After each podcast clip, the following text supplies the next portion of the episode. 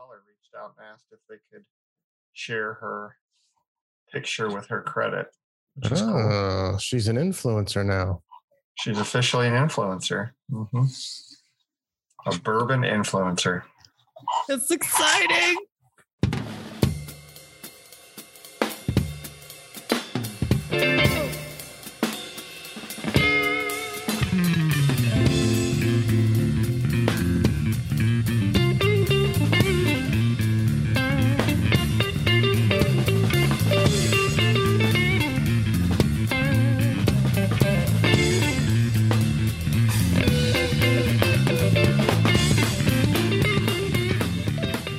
Welcome to Bottle of Brown. I'm your host, Danny Paul. With me, as always, is the vice host, Leon Coventry. Leon, Danny, how are you today? I'm very good, sir. How are you? How was your week? Outstanding. I Oh. get better every day. I Story? feel the world. I feel no. I just feel the world opening up, and it it cheers me up. It does. I I love what's happening out there. The sun is shining. Birds are are singing. I love it. I love uh, people, and people seem to be a little bit happier, more optimistic about you know the world not completely melting down all the time. But Yep. you know that's this week. That's this week. Things are opening up. I guess uh, bars and restaurants in California are at 25% capacity, or are they at 50 yet? We went to uh, code orange today, so I believe that's the direction they're heading. They they went from red to orange, so we are on stage two, uh, heading down to one. I hope, hopefully, and I got my uh, father his uh, shot in the arm. I, I registered myself, triple B met uh, registered, so hopefully we can get in quick and get stuck and and and move on with our lives. Good for you, sir. That's excellent news. You you did number one, right? You did. I'm already done with number one. That is correct. Yep. Uh, And when number I, two I am comes- scheduled on the 14th for jab number two. So Uh, the no weird horrible side effects to speak is- of. No, no. I mean, I, I woke up a little sore under my arm today, which is where your lymph nodes are. And they say that when you get jabbed in the arm, it should travel to your lymph nodes. So that's normal. Uh, so I don't know if that really had anything to do with, uh, if it had anything to do with the virus or not, or, or the, I'm sorry, with the vaccine. Uh, it's just the way I woke up today. So I couldn't tell you. How many days later was that? Oh, we're going on at least a week. So eight, eight days. Eight That's days. Interesting. That is Yeah, so I- interesting. again, I don't know if it has anything to do with the vaccine. It could just be how I woke up today. Uh, neither here nor there. yeah. How are you doing? I am. Uh, I am doing quite well, my friend. It is eighty. It was eighty-two about two hours ago because we Mhm. filmed this at night, and uh, it was about ninety today. And the reason that we were trying to scramble at the last minute to get all this stuff for the brown bracket is I built a brand new table with the old man. Okay. Uh, it's something that I'll I'll try and bring up uh, during our parenting segment. But if you have an opportunity to do a project with a parent, uh, I think that's a wonderful thing, uh, just as a bonding kind of exercise. Uh, and we just had a fun time building a table today. So it was six hours with Dad where we were working with lumber and wood, and we were sawing stuff, and we were staining and glazing and drills and bolts and yeah, it was, it was visceral manliness. You have a very different father son relationship. I, I I'm not sure that if I built a table with my father, that it would either be functional or safe to place anything on. Yeah, I mean, you guys don't have the carpentry gene. You do uh, not. trade offs, right? Fair enough. We we do like to beer bong together. That's oh, fun. see, That's a good that's bonding. that's a unique bond right there. That's unbreakable. What is your brown for today, sir? Brown today is Belle Meade out of Nashville. It's uh it's uh one of the few Tennessee bourbons I have. It's pretty good if you can find it. It's actually it was fairly common for me to find it east of the Mississippi, but we got a hell of a time trying to find it west of Mississippi. So uh Triple B found it just recently uh on her escapades and, and picked up a bottle and so therefore that's what I'm having tonight. And you shared some interesting news with me earlier regarding Triple B. Is there something that you want to share with our Magic 15? Oh, Magic 15. Well, the uh, you know, as Triple B is becoming uh, uh, more and more of the influencer that uh, she didn't realize she could be for her photographs of bourbon. She loves. She takes this very very seriously and she waits for the right time of the day and mm-hmm. she she really enjoys uh, photographing the different bourbons and different settings and we take it we take different bourbons with us everywhere we go and she actually it, she does a really really good job the pictures come out fantastic so but just recently she she posted one of weller and uh, they they reached out to her and said you, you would would you mind if we used it so and so there you go. She got her first uh, kudos from, well, she gets kudos all the time from the actual mm-hmm. distilleries, but this time they they they asked to use hers and and give her the credit. So the brand reached out. That's a big deal. Yeah, the brand reached out. They they enjoyed it. So that's exciting, and uh, I think it's just the beginning for her because she's she's crushing it. And you you know, if you're passionate about something and you enjoy something, it shows. And she loves it. She absolutely loves it. She 100%. she's so so much more creative than uh, I thought you could be doing this kind of thing. Anybody really, but she's she uh, she's she's really good at creating content. She's got a posting every day, and she has for months. So it's a lot of content, and she's just really good at, at getting out there. So good for her, and I hope she continues it, and I hope she uh, and people take notice because she's working hard at it. Yeah. Uh, Busty Bourbon Batch on Instagram. Check out, uh, say hi to her, friend of the show. Uh, if you want to talk to us, you can email us at bottleofbrown at gmail.com. You can email Danny. You can email Leon. You can leave us content ideas. You can refute anything we say on the show. Bottle of brown at gmail.com. Hit us up. Talk to us about the brown bracket. Talk to us about anything we've gone in any of our weekly brown bulletins. We'd love to hear from you. Uh, without further Danny, ado, my man, Danny, oh, what's my, your brown? I didn't do my brown. Uh, I'm going to go with the Old Forester 1897. It was mm-hmm. featured in our hmm. round three brown bracket. Yeah, that's a good one. Careful. Careful. Uh, You'll have to stumble yourself back up to your room. Says here bottled and bond with a nice green stamp on it. It is a standard 750 mil bottle. With the passage of the Bottled-in-Bond Act of 1897, Old Forester transitioned from 90 proof to 100 proof. Originally produced on Louisville's Whiskey Row, this whiskey has a rich, bold character reminiscent of a 19th century bourbon. That's a big boy or big girl bourbon you oh, got there. So Going I'm back. proud of you. Going back. Uh, so we're gonna uh, we're gonna enjoy this. We're gonna savor this. Got a lovely nose to it. The bouquet is just mm, mwah, mm. so nice. Love it. Hey man, let's get into brown news. Brown news. Brown news. Ah. Today's brown news comes to us from Trader Joe's. When was the last time you went to Trader Joe's? Uh, literally a couple days ago. Literally a there's couple one, days ago. All right. there's there's one right next to us, and we are loving it. We've never been this close to one. Have you ever gotten the Charles Shaw? Uh, two buck Chuck. That's right. I have. Another Chuck. quick story about uh, TJ himself. We went up to Arrowhead. I told you about that uh, recently as well. Went up went up the mountain. Went to Arrowhead Lake. Mm-hmm. That, that's what we did for Triple B's uh, bird, birthday, and we did a little paddle boat tour around the lake. And they pointed out uh, TJ's uh, lakeside house up there in Arrowhead. He's got oh, good oh, really? good taste. Yeah. Well, he's passed away just recently, but it was a beautiful home right on the lake. So I guess he did well for himself. You wouldn't know so. from all the cheap price, not off the two buck so. chuck. Well, so this is interesting because this article uh, originally posted September 15th, 2018. This is one of those retrospectives that popped up. Uh, I thought it interesting because we don't really focus on wine, but we do know that Trader Joe's has an interesting selection. I've seen Triple B post uh, pictures of what she finds at Trader Joe's. And so I thought it'd be a nice little shout out uh, to Trader Joe's. Start the article starts. Walk into almost any Trader Joe's store, and you'll spot a behemoth display of Charles Shaw, or as it's more affectionately known, Two Buck Chuck.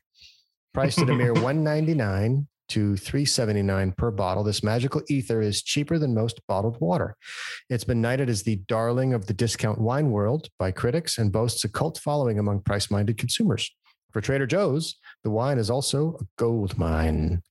The grocery chain has No sold kidding. for reals. The grocery chain has sold 1 billion bottles of two buck chuck since debuting the beverage in 2002. 1 billion bottles in less than 20 years. Wow. Today, some locations sell as many as 6,000 bottles a day, or 16% of the average store's daily sales. When I was introduced to Two Buck Chuck, it was very much at a point in my life where I didn't have any money. You know, I was scraping by, but sometimes you want to be fancy. You want to feel like an adult.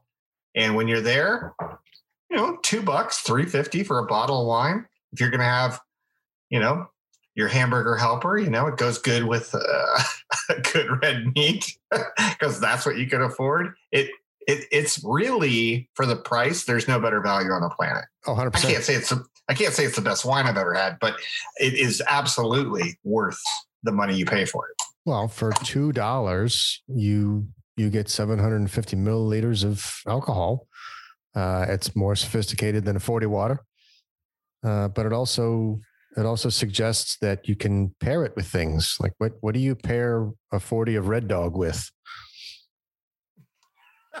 Nothing I want to say on this that won't get me in trouble. Magic 15. Correct me, but what what do we what do we pair the 40 with that costs two dollars down at the at the liquor store on the back in the glass cabinet? Now, the article goes on to say, How is a supposedly decent wine sold at such a low price point? Where does it come from? How did it rise to such prominence? And the article goes on to say, This is a tale of one wine brand, two vintners. So the real Charles Shaw embodied the elite aura of the wine industry. He obtained degrees from West Point and Stanford Business School, no slouch. He worked as an investment banker in France and spent his summers wearing polo shirts in Nantucket. He could sniff a glass of Gamay Nouveau and pick out the notes of banana. After a chance encounter with a famous sommelier in Paris, Shaw fell deeply in love with the craft of winemaking. In 1974, the worldly young banker quit his lucrative job, bought 20 acres in Napa with his wife's inheritance, and launched Charles Shaw Winery. Shaw's wines were not for the plebes. His flagship Beaujolais, which retailed for $13 at the time, probably about $57 today, won international acclaim. You ever had Beaujolais? I have not. Super good. Uh, Mr. Jones is a big wine head, so he can probably give you the, the 411 on Beaujolais. His winery expanded to 115 acres, 60 employees, 50,000 cases per year. By 1984, the business was pulling in $800,000 in annual sales, roughly equivalent to 2.1 million today, all on Banker's wine. Uh, but in the late 80s, things began to fall apart as they so often do. Trouble began when a supplier error tainted 1.4 thousand barrels of wine and a root louse infestation destroyed 50 acres of vines. The couple went through a nasty divorce that took a toll on management, then a recession. Wow. This guy really got dragged to the mud, didn't he? No kidding. In 1992, Shaw was 3 million in debt and entrenched in chapter 11. He stashed what little left he had in his car, took a final glance over Napa's trellised hills and left town. Wow. Hmm. I'm waiting for the upside. Yeah, it goes on to talk about uh, Fred Franzia, unrefined and heavy set. Uh, the New Yorker likened him to a gourmet marshmallow. Yeah, You can see a picture of this guy waddling through his wine field like he is sweaty the fat man. Like he is not not in good shape at all. Uh, but he launched his own wine company called Bronco Wine. And a rickety wood paneled trailer held together with duct tape, he set out to produce extremely cheap, high quality, super value wines, wines that rejected the pretentiousness of Napa Valley. This is wine that stacks, my man. I love it. Uh, it looks like his uncle is Ernest Gallo. Well, Oh, that's the- okay. that's the Gallo, Gallo. brothers. Yeah. That's the cannonball wine. Uh, through a Luca loophole, he could say his wines were cellared and bottled in Napa. That's interesting. He bought bulk wine, selling it to larger wineries as a profit, but soon Franzia saw an opportunity to produce his own cheap wines, wines, as he later put it, the yuppies would feel comfortable drinking. Uh, he developed a strategy of buying out distressed wineries with distinguished sounding names Napa Ridge, Napa Creek, Domaine Napa, and using them to sell his stock of less desirable Central Valley wines. Get out. In summer of 95, a few years after the real Charles Shaw went bust, this guy Franzia bought the winery and the name and the label and all the brand equity for 27 grand. Oh wow. This sounds like that, you know, that McDonald's story all over again Mhm. where he swoops in and So this, Stole it. the guy that does boxed wine bought up a distressed property from a very high class, expensive winery, slapped the name on it, and then proceeded to do what what these guys do: stack them deep, sell them cheap. And Two Buck Chuck was born. Wow. So, so he, so Charles Shaw actually had nothing to do with this. It's this Ramsey guy. He just wanted the name. sounds pretty much like the real Charles Shaw, who was responsible for Beaujolais and all of the decadence of the 70s and early 80s, actually had to sell out and sell everything. And this guy, Fred Franzia, picked up the name for a song, uh, put his swill in the nice branded bottle, and sold it off to Trader Joe's. And Trader Joe's was more than happy to get the nice highfalutin brand for $2. So, uh, branding 101, kids. Yeah. Marketing matters. Marketing matters. Hundred percent. Wow. Yep. Okay. Uh, next one, which we may or may not have enough time to get to, is, comes from the Economist. Uh, Science and Technology posted on March 23rd. The taste for fermented food goes back a long way. Other primates have it too. Uh, it's a long article that I won't get into, but I thought it was very interesting that other animals are interested in fermented food. And so they talk about Dr. Amato, uh, studies published in 2015 and 2019, which showed that the genes encoding two proteins involved in handling fermentation, uh, alcohol, something, something, something, uh, triggers an inflammatory response to organic acids produced by fermentation, blah, blah, blah, blah. This suggests that a transition in eating habits occurred about then. So, primates being a well studied order, she decided to investigate those habits in other members of the group. So, the reason that I found this interesting is this study compiled data on the diets of 40 different species, including gorillas, chimpanzees, baboons, macaques, capuchins, lemurs, and spider monkeys from 50 places in Asia, Africa, and the Americas. At first sight, the results were disappointing. Dr. Amato and her colleagues found that only 15 species had been seen consuming fruit in the late and therefore obvious stages of fermentation. Also, such fermented fruit made up at most 3% of those species' diets. Little more probing, however, revealed something interesting. Of the 44 types of fruit eaten in an advanced state of fermentation, 16 had tough husks that the animals could not easily open unless they were first fermented. And 25 contained digestion impeding or toxic chemicals like tannins and alkaloids that fermentation tends to destroy. So the article goes on to say maybe if you're a fan of evolution, science, maybe the primates were all about the brown before we even came along. What say you? I say that I let I let my dogs go outside, walk around in the yard, and I watch them eat shit. so I think that it's very possible that if there is food, fermented or not, in front of a hungry animal, they're going to eat it. That's what I think. And uh, it may or may not be food, obviously, from my my dogs. It, I, I don't understand animals' motivation when it comes to co- constant, constant hunger.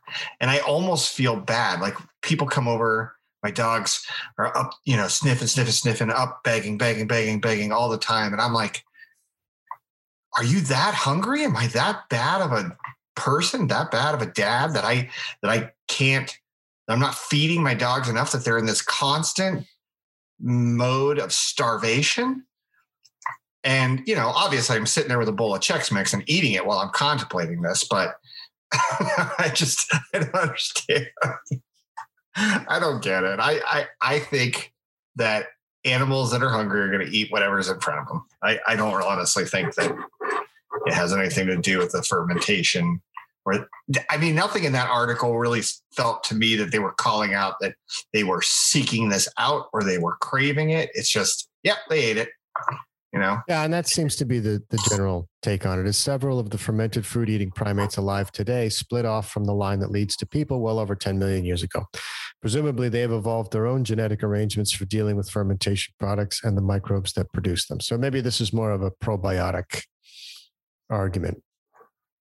Uh, either way, it's fun to see where the origins of these things go. At some point, somewhere in the British Isles, somebody decided to let barley water rot. And then they cleaned it out and they drank what was left.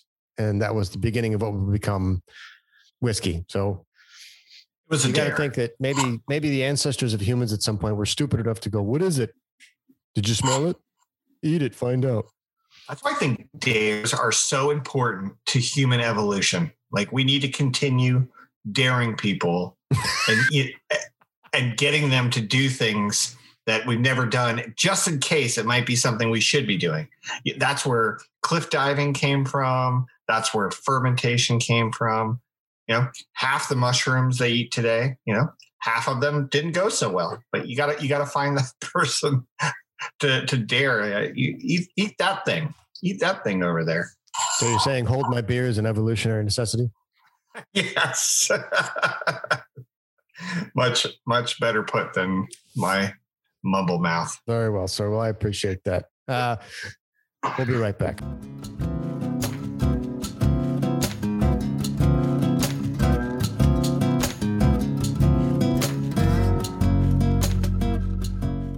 All right, we're back.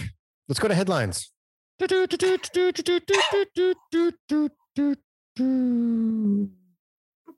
Are you Ron Tater Salad White? You got me. Just read just read the the, prompter. okay, I found this one interesting because you are in California, sir. Uh, I. We're gonna we're gonna get into the article to figure out where in California because California is a big state. Uh, but the headline says bear cubs in California are developing an unexplained illness that makes them friendly and not afraid of people. Always be afraid of bears. I'm going to say that again. Always Disclaimer. be afraid of bears.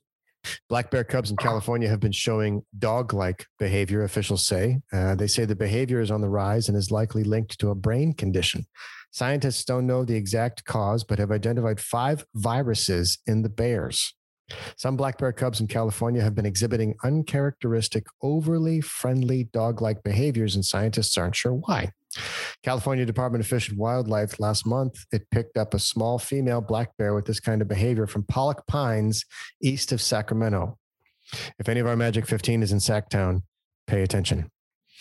The young bear, which was underweight, had moved into a residential backyard and was comfortable around people, picking up apples and eating them in front of the residents on their patio. The bear did not respond to the people yelling or clapping, and at one point it jumped into a housekeeper's open car trunk. Whoa! Nope. Nope. Brand- Brandon Munk, M U N K, great name, a wildlife veteran with a department, uh, told CBS Sacramento that this was not normal behavior and was a red flag. Thank you, Brandon Munk. uh, AKA Captain Obvious. The phenomenon was identified in 2014. Fish and Wildlife says, like other bears picked up before her, the small bear in Pollock Pines displayed a head tilt and walked oddly. Zombie friendly bears. In one instance in the past few years, a bear walked into a classroom and sat in the back, just like a puppy dog. Scientists have found that this behavior is linked to encephalitis or inflammation in the brain. It Wasn't clear Huh. what had caused the encephalitis. I don't want to believe that this is true, but I'm interested by it because on some level you'd think, hey, you know, maybe these bears are just getting so acclimated to people uh, that maybe they're not really scared of them because hey, they're a bear. But the fact that it did that head tilt thing, Hmm. I'm thinking, mm, I, I believe it. I, I, you know how skeptical I am. I'm, I am the show's skeptic every Mhm. time these things come up, and I, I do believe that there is some kind of virus out there that's making these things crazy. But beware, right? because Zombie cuddly bears. yeah, it's a new tactic to get you close before they bite your Oh, head that's off. That's right. Five new viruses have been identified in these sick bears, but scientists don't know whether they are linked to the symptoms, the department said. The viruses don't appear to be a risk to humans. A veteran Hmm. at UC Davis's One Health Institute In the past year, four bears with these symptoms have been brought to authorities, adding that the situation was becoming more common in the Tahoe Basin and elsewhere around the state. One Hmm. bear was spotted in Humboldt County, 366 mile drive from Lake Tahoe, and some have been seen on the Nevada side of Lake Tahoe. Humboldt County, you know what that bear was doing? well, let me tell you, I, I think once Triple B listens to this show, she's going to be book, booking this trip to Tahoe. Gotta she's go. a huge, huge bear fan. And, uh, you know, the little one also has bear boots and and we have bear things all over this house. So I'm pretty sure we're going to have to go to Tahoe now looking for these. So you're going to go look for the crooked neck, friendly, cuddly bears with a virus. Yeah. I mean, it's a risk, but it's a w- risk I'm willing to let her take. You know, she could take some bitching pictures in front of Lake Tahoe. She could. She could. Uh, I I think I, I'm I'm really intrigued by this story. I kind of want to go out and hug a bear. We'll find a bear. Bears with this neurological condition cannot survive in the wild, and some, like the young black bear who hugged the snowboarder, have Ah. been placed in wildlife care facilities and zoos. The small bear picked up in Pollock Pines, however, was euthanized. Oh, that's the worst part. I was actually hoping can we can we duplicate this virus and spread it and get more bears that are cuddly? Oh, Sounds like it's a bad thing. So sad. Uh, also, in headlines, I found this one fascinating because I am a nerd. Nerd. Nerd. This one comes to us from designboom.com. World's first space hotel orbital assembly. World's first space hotel expected to open in 2027. Bam! Yes. All right. Okay. I can make this? it. I can Ready make for it that far. California based startup Orbital Assembly Corporation has announced plans to begin the construction of the world's first space hotel in 2025. I can't believe this can happen in our lifetime. Set inside the Voyager station, a new space station that could be operational as early as 2027, the hotel will host restaurants, a cinema, spa, and rooms for 400 people. Yes. Yes. Shut up and take my money. Our planned orbit and elevation for Voyager station is 97 degrees and 500 to 550 kilometers, said Orbital Assembly on a Twitter post. This is a sun synchronous polar orbit that will reduce thermal stress and allow for almost continuous solar power generation. There, orbit degradation and space debris risk will be nominal. Hmm. Self proclaimed as the world's first large scale construction company, Orbital Assembly says that the Voyager station will feature more than 11,000 square meters of habitable space in modules and access tubes, 200 meters in overall diameter, estimated mass of 2,400 metric tons, and an estimated volume of 51,000 cubic meters. All of these pictures show people walking around. So is this going to be that thing where it spins to create gravity? It looks circular, and I think it is spinning to create gravity. Yes. That's what I'm thinking. 24 modules have been allocated as habitation, each measuring 12 meters in diameter and 20 meters long. That's good size. Uh, da-da-da-da-da, scale comparison. Oh, so it's way bigger than the International Space Station. Oh, yeah. That's big bitch. It looks a little bit like the. Did you see the. What's the one with Matt Damon? Mar, Mars, something. Martian. Um, the Martian. Martian. Martian. Did you? I read the book, which I thought was phenomenal, and I thought he did a pretty good job, all things considering. But uh, it looks a little bit like the ship in that movie. Yeah. Yeah. I thought Circular the movie was, part. movie was solid. Uh, I also think about Space Odyssey because there was a hotel that spun and the two guys just walked along the hotel. Hmm. Like the funny part was it's spinning, but it was almost like it's spinning and there's still gravity. So they're constantly walking downhill. So uh, Hmm. it's Kubrick in the 70s. I think we can cut up some slack. Yeah, what was the other one that was? What was the one with uh, Pratt recently? Uh, Tenet? No, not Tenet. It was Passengers. Passengers Yeah. with J Law. Yes. I like that movie. I thought that movie was solid. I loved Michael Sheen as the bartender. Oh yeah, that was great. That was great. Is he related to the other Sheens? Uh, no. Uh, he was married to Kate Beckinsale for a while, Uh, he's my hero then. and they have a kid together. He's my hero then. Yeah, he's for sure. Uh, yeah, I mean, it's. I don't know if we're going to be able to afford a room in this place in our lifetime. Never. Never. something to look forward to. Yeah. Zionboom.com forward slash technology forward slash world's first space hotel orbital assembly 0303 2021. I mean, they're going to build the hotel, and what they don't really get into is how do you get there. So, they're are they just banking on this Virgin and uh, Virgin Atlantic and um, what is what the hell is Mr. Tesla making? Uh, so he's got SpaceX, and then Bezos just retired because he wants to focus on Blue Origin. So Okay. Virgin Galactic and yeah, that's three, maybe four space tourism agencies. So you, you've got legit demand. Uh, here's the thing: it costs ten thousand dollars a pound to put something in space. So once you get up there, you still got to pay for the hotel. So talk about I don't even want to go on a cruise because the plane ticket to Miami is two thousand dollars. Yeah.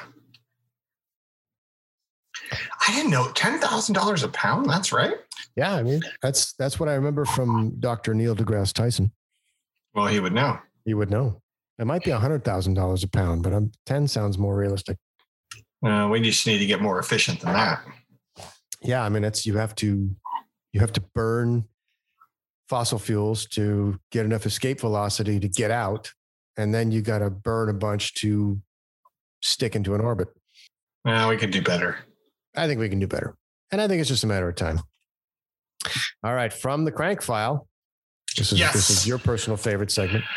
I love the crank file. And and hey, 15, you need to sound off on this because these are the best. You know this is the part you're waiting for. I know a lot of you just fast forward until you get to that part. this one's this crank file comes to us from sciencenews.org. Uh, a gene defect may make rabbits do handstands instead of hop. To move quickly, some rabbits throw up their back legs and walk on their front paws. Uh, this rabbit, known as Tony Hawk. So the article goes on to say one defective gene might turn some bunnies' hops into handstands, a new study suggests. To move quickly, a breed of domesticated rabbit called Sauteur d'Alfort sends its back legs sky high and walks on its front paws. That strange gait may be the result of a gene tied to limb movement, researchers report March 25th in PLOS Genetics. Sauteur d'Alfort rabbits aren't the only animal to adopt an odd scamper. If there's a mutation to this gene known as RORB, mice with a mutation to the gene also do handstands if they start to run, says Stephanie Koch, a neuroscientist at University College London, who was not involved with the rabbit work. And even while walking, the mice hike their back legs up to waddle forward, almost like a duck. This is going to be the weirdest Easter ever. This is it, it- rabbits, mice, and ugh.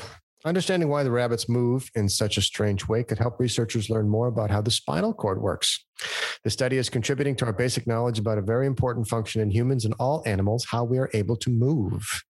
In the rabbit study, Andersson and colleagues bred hopless Sauteur d'Alfort male rabbits with New Zealand white female rabbits that can hop.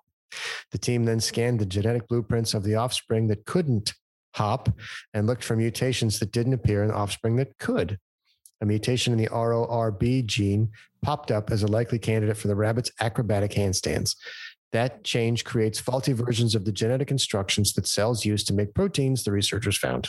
As a result, there appears to be less of the RORB protein in specialized nerve cells in rabbits that have the mutation compared with rabbits who don't. So all I think about is one, get that rabbit a skateboard, and two, Monty Python and the Holy Grail.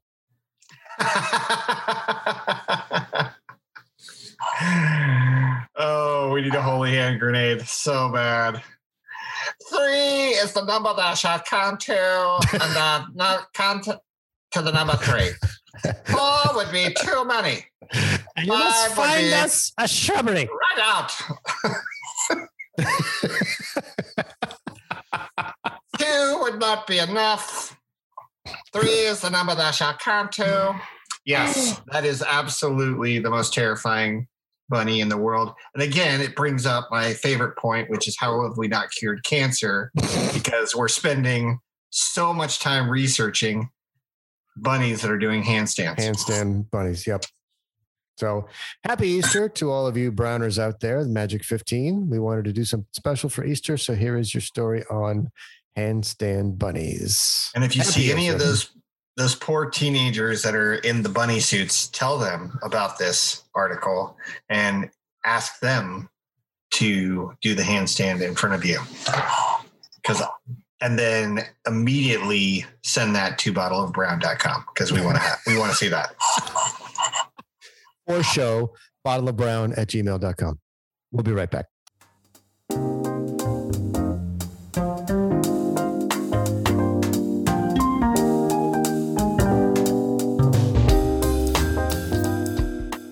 This is a, technically it's maybe more dating than parenting, but I want to do it because of the use of the term dad bod. So for our Look, parenting I segment today, Fan. Yes. Yes. Sorry, didn't mean to cut you off. Let's No. hear this. Oh, celebrate. It's a joyous occasion. This one comes to us from prnewswire.com. Dating.com reveals dad bods are the majority of singles body type preference. Really? Oh, I can't wait to tell Triple B that on how damn desirable I really am out in the marketplace. March 16th, 2021. Summer and warm weather are only a couple months away, and singles are hard at work trying to get their bodies in shape for bathing suit season. But are all of the extra hours at the gym really worth it? Nope. Dating.com, part of the dating group and the company behind numerous online dating sites, announces the results of its latest member survey, which reveals the most desirable body type among singles. The online dating giant also shares its tips for feeling confident in your own skin while online dating to help attract the significant other of your dreams. Now, for those of you that are parents that probably have a significant other and you're perfectly happy with your significant other, this is not really the point of what we want to talk about. What we want to talk about, the article continues. Bodies come in all shapes and sizes and are equally beautiful. However, just like book genres or different types of foods, everyone has a preference. Dating.com decided to survey its members to discover their body type preferences when looking for a partner, as well as how they are preparing their summer body to attract singles. The results may come as a surprise. You ready, Leon? I'm ready? Here we go. Nearly 75% of singles shared that they are a fan of the dad bod. Boom, boom, boom, boom. Yes. Meaning they like a figure that isn't super chiseled. Booyah! Three out of four agree. Let the gut fly. I'm not exactly sure that we need to interpret that statistic as Oh, get Oh. fat. oh, you But say? it- Yeah, I, let's continue on. I can't. I can't wait to hear the rest of the Even though dad bods were a highly ranked preference, more than 20% of those surveyed also shared that body type doesn't matter when it comes to finding a partner. They prefer to focus on personality over looks. Bam! Dad bod. Out of those surveyed who believe they have a dad bod, 45% of them shared that they like to put hashtag dad bod in their bios because they are proud of their physiques. And more than 70% of singles reported they have started working out, going to the gym more in the last couple of months to get in shape before summer. 38% of dating.com members shared they joined a gym with the hope of getting fit before bathing suit season, but have yet to work out. Do you know why? The lure of the dad bod. Dad bod. Hey, Triple B just walked by. Hey, are you going to make the show next week? Uh, you you invited me this week, and then you. You Yeah, you were supposed to be on here this week, and I forgot about that. Special um, guest. Make them tacos. She's in. She's in. You have to make them tacos first. Fair enough. Tacos. Taco Thursday. Speaking of Taco Thursday, I hate to divert from the dad bod, but I do think this does apply in this specific story. Have you had the tacos from Costco? Yes. The, The the chicken taco? The street tacos. Yes. Yes, Yes. they're amazing. They it's are. magic. Absolutely. 100%. Magic. I don't know what they do. That green stuff that's in there, Green that, that sauce is salsa. good, isn't it? The salsa is on fire. Oh. So you got to be careful with it, but it's delicious.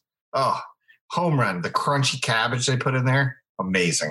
All for contributing to Dad bod. bod.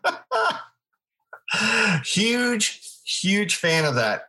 Uh, when did dad bod become a household term? That's what I want to know I don't- because I don't, have any idea. I hope the Magic 15 can chime in on that one. But just for some reason, like Leo DiCaprio has a dad bod, and it's like, oh yeah, dad bods are cool. It's like, no, that's Leo. yeah, But we have empirical evidence from a dating site aggregator. 75% of people go, yeah, no, dad bod's cool. Yes, it is. do you know the you know have you ever in your well you were a pretty big fitness guy back in school i you Mhm. used to lift a lot you were really really big on controlling your weight because you're a wrestler and when Mhm. you're in wrestling it's you, you got to watch you got to spit in towels you got to do everything you can to make weight Oh, before it's every every ounce counts. yeah before before the big the big match and at that point you know food is food is fun. It doesn't really even matter. It's kind of almost a nuisance because you just want to plow through and plow through life. But i think as as you go on you realize what a time commitment being a fitness specimen is especially for people that are middle aged or higher. Because when I see somebody now that's my age or a little bit older and they're like tip top fitness, I, I can't help but think, how much time do you have to dedicate to this? Because I don't have it. I Oh, got they're- one kid. I got one kid and I don't have time for that. Well, they're putting the work in for sure. They are. And I, I applaud them because it, and I know it's, it's like a drug, you know, we, we, we have, uh, you know, Gabi, he big time workout, right? Mhm. Loves it, Yep. loves it. And, uh, you know, he gets up at 4.30 in the morning, does all his lifting and everything done by 5.30 and then, and into work by, you know, heading, heading down to San Diego by six o'clock in the morning. And I, Mhm. and he never misses a day and then comes back on the way back and you know after he parks his car ends up running or something i don't know he does a mile or two fascinating to me i mean that is a and smokes it. yeah he does. I mean it's a lifestyle though. It is an absolute lifestyle. And of course i want to be healthy of course but i'm not going to be that kind of healthy. I'll, I'll eat right if you know I i'm not going to eat crazy right. I'm not going to have kale you know all the time but i'm going to try to eat a little bit better lower my sugar do all that kind of stuff. But man that that type of one to two hour commitment every day. And it, it's even harder as you age right? As you start to get to this dad age because when you were younger and you started lifting i remember it was like results started to show so that motivated you to do it more. But Mhm. when you're this age you work out as hard as you ever have and it takes so long for the results to show you just give up. You're like this ain't worth it. I i'm sore every day. I'm not getting the energy. But I think getting up early helps because you've got nothing else to do.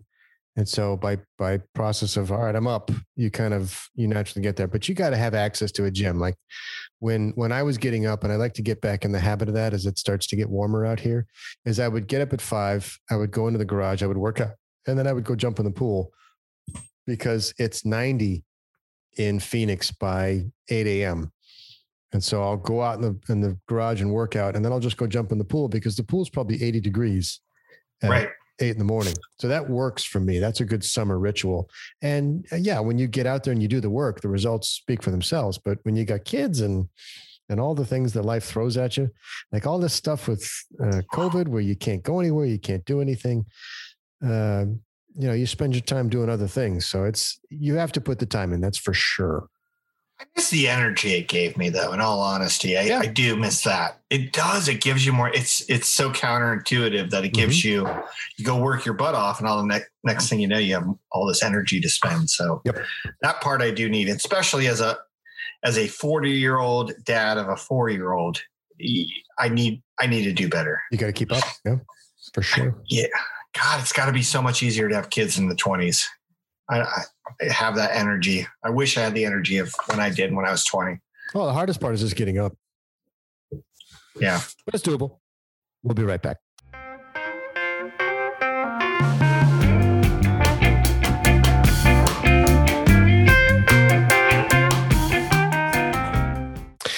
All right, my friend, that wraps us for this Brown Bulletin this week. Brown Bulletin.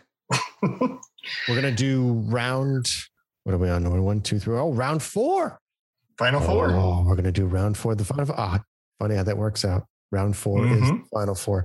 Danny, have a good week. You too, sir. You have a good week. I'm going to try to finish the rest of this uh, brown bracket booze that I have. Yeah, did you And, uh, stock up for this? I always stock up. And unfortunately, Triple B had some pretty heavy pours. So I'm going to go tumbling, tumbling down the stairs after this. So I think she's Cheers trying to you, get sir. lucky. I think she's trying to get lucky with these pours. I don't know what's going on. Ah, well, good luck, my man. Cheers to you, sir. Until next time. cheers. Cheers to you, Danny.